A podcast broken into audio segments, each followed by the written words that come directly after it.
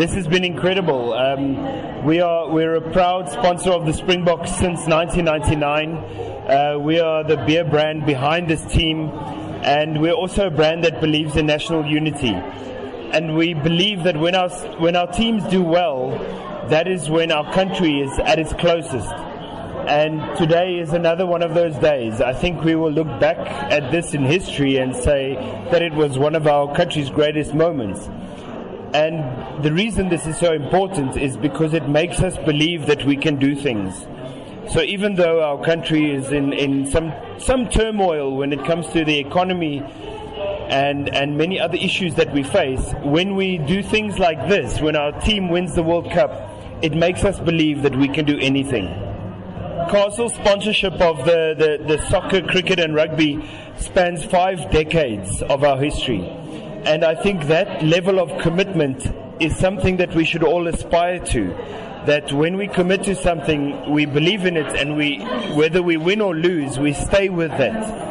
And I think that is a that is a great message for us as South Africans that we must stick together, we must keep fighting, and we must always strive to do our best. And I want to wish Rassie Erasmus, Siya Kolisi, and the Springbok team an amazing congratulations because they have conquered the world and they have shown the world what South Africans can do.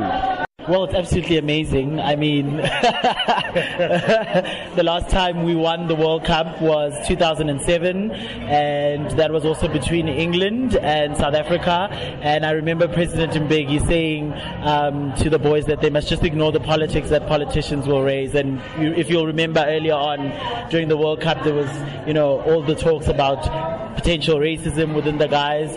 Um, and he said to them, ignore all of those things and go out and go play the rugby. Sorry. And I think that's what the Springboks went out to go do. You know, they went to go play the rugby and they did well. And, you know, I'm very proud at this particular point in time to come from a country that has lifted the Webb Ellis Trophy in the past three decades. We lifted in 95, we did it in 2007, we're doing it again in 2019. So, you know, it's, it's a great feeling. You feel like you can do anything. You feel like anything is possible. Um, the first black uh, captain took us to the World Cup. Yeah. He won the World Cup. You know, it it it, it um, validates um, and makes it very possible for a lot of kids growing up in South Africa to know that they can reach that. It was beautiful to see Siya's father in the in the crowd, and it's going to be even more beautiful to see him lift the trophy with the nation behind him, with his dad there, with the president there, with um, legends such as uh, Francois Pienaar and previous players there. So yeah, it's been beautiful, euphoric. I knew we were going to win it, uh, so yeah. Yeah, what a what, what an awesome, awesome day! I'm super stoked for South Africa. Uh, very happy for the boys, very proud of them. Uh, yeah, great performance, and I'm super, super happy. Uh, I think the boys were just united together and rallied behind Siya, and the country was behind them wholeheartedly, man. Yo, I'm so grateful. You have no idea. I am ecstatic.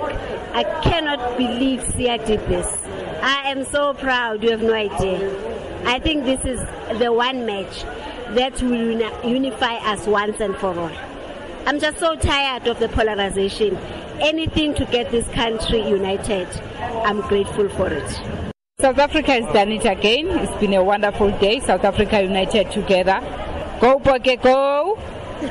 and what do you think helped us to win today?